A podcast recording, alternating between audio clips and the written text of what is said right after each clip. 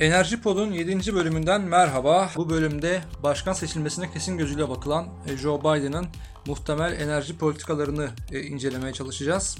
Tabi burada ilk aldığımız e, örnek olarak Biden'ın geçiş ekibini bir masaya yatıralım. Biden'ın geçiş ekibinde enerji konusunda iki isim var. Bu iki isim dikkat çekici. Özellikle yenilenebilir enerji, temiz enerji konularında önde gelen isimlerden birisi. Birincisi Cecilia Martinez özellikle çevre konularında çok etkin bir aktivist olduğunu biliyoruz. Aynı zamanda bir akademisyen. Time dergisinin en etkili 100 kişi e, sıralamasında 83. sırada yer almıştı. Bu konuda çok bilinen bir isim, çok baskın bir isim. Biden'ın Haziran ayında açıklanan enerji planında da çok etkili olduğunu biliyoruz. Özellikle doğalgaz, petrol üretimi gibi konularda bunun çevredeki e, kasabalara, çevredeki yerel halka etkisi e, üzerine çalışmalar yapan, bunun üzerine bazı davalara katılan bir isim. Bunu biliyoruz. Bir de Lonnie Stephenson var. E, Stephenson da Biden'ın Temmuz ayında kurduğu enerji konusundaki tavsiye ekibinde yer alıyordu.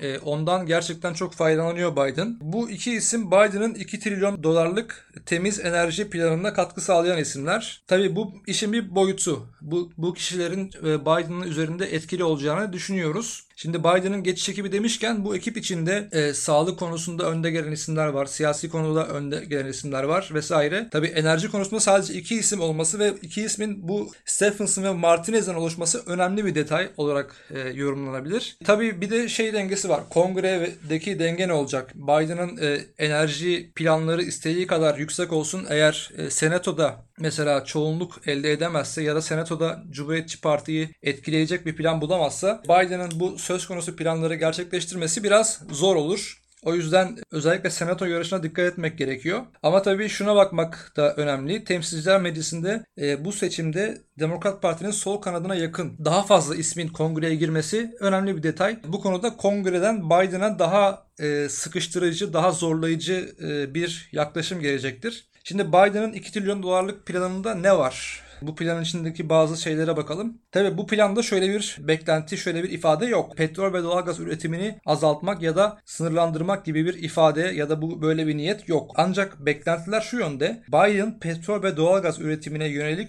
regülasyonları arttırabilir. Bunlar bu regülasyonlar da yani emisyonların sınırlandırılması ve federal topraklarda yani ABD hükümetine bağlı topraklarda üretimin sınırlandırılması gibi bir adım olabilir. Biden gelecek 10 yılda yeşil enerji teknolojisi teknolojilerinin araştırılmasına 400 milyar dolarlık bir bütçe ayırmak istiyor. Bu önemli bir detay. Tabii bir de Biden'ın geçmişine bakalım. Yani Biden Obama yönetiminde biliyorsunuz başkan yardımcısıydı. Biden o zaman ne yaptı Obama ile beraber? Şimdi Biden'ın çevresine bakıyoruz. İki tane önemli isim geçiş ekibinde ve diğer Demokrat Parti'deki yeni isimler, yeni parlayan isimler hepsi e, çok çevreci. Yani bu konuda biraz radikal görüşleri var diğer tarafa göre. Ancak Obama dönemine baktığımızda Obama-Biden ikilisi 2008'de Beyaz Saray'a girdiğinde ABD'de günde ortalama 5 milyon varil petrol üretiliyordu. Ancak Obama görevi bıraktığında yani 2016 yılında bu üretim seviyesi 9.5 milyon varile yükselmişti. Yani Obama neredeyse 2008'de aldığı petrol üretimi miktarını 2016'da görevi bıraktığında iki katına çıkarıyor. Yani bu çok ciddi bir ilerleme. Kaldı ki e, Nixon döneminden beri bu zamana kadar görev yapan 9 başkan da ABD'nin enerji bağımsızlığı yani petrol ve e, doğalgazda enerji bağımsızlığı konumuna ulaşması için politikalar yürüt. Yani bakıyorsunuz Demokrat Parti Obama yönetimi e, çevreci adımlar atıyor ancak tabii bir yandan da petrol üretimini iki katına çıkarıyor. Biden'ın göreve gelmesi aslında çok hızlı bir dönüşüm e, gibi çok radikal bir dönüşüm olacakmış gibi algılanmamalı. Çünkü Biden seçimden önce de özellikle Pensilvanya, Ohio, Arizona,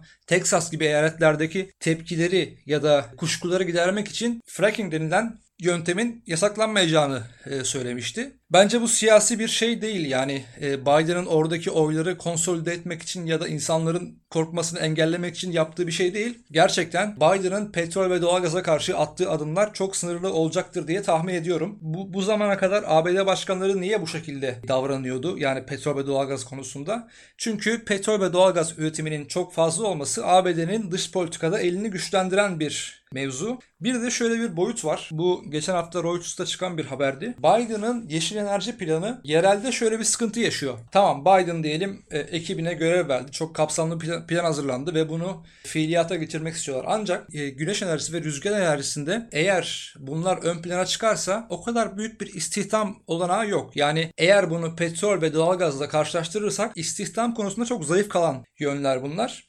Hatta e, bu yöndeki tepkiler, e, tepkiler ya da kuşkular üzerine konuşan Stephenson, Biden'ın geçiş ekibinde yer alan Stephenson şey demişti. İnsanların iş kaybı yönünde sorun yaşayacağını şüphe yok ancak gelecekte yeni fırsatlar doğacak demişti. Tabi bu biraz muallak kalıyor. Şimdi bir Ohio'lu, bir Teksaslı, bir Pensilvanyalı bir e, pet- petrol sektöründe çalışan biriyseniz eğer bu konuya şüpheyle yaklaşırsınız, korkarsınız. Çünkü gerçekten milyonlarca insan ekmek yiyor. Koronavirüs salgınından önce ABD Trump döneminde dünyanın en büyük petrol üreticisi konumuna geldi. Koronavirüs öncesindeki üretim ortalama 13.1 milyon varildi günde. Tabi koronavirüs sonrasında şu an son 4 haftanın ortalaması yaklaşık 10.6 milyon varil.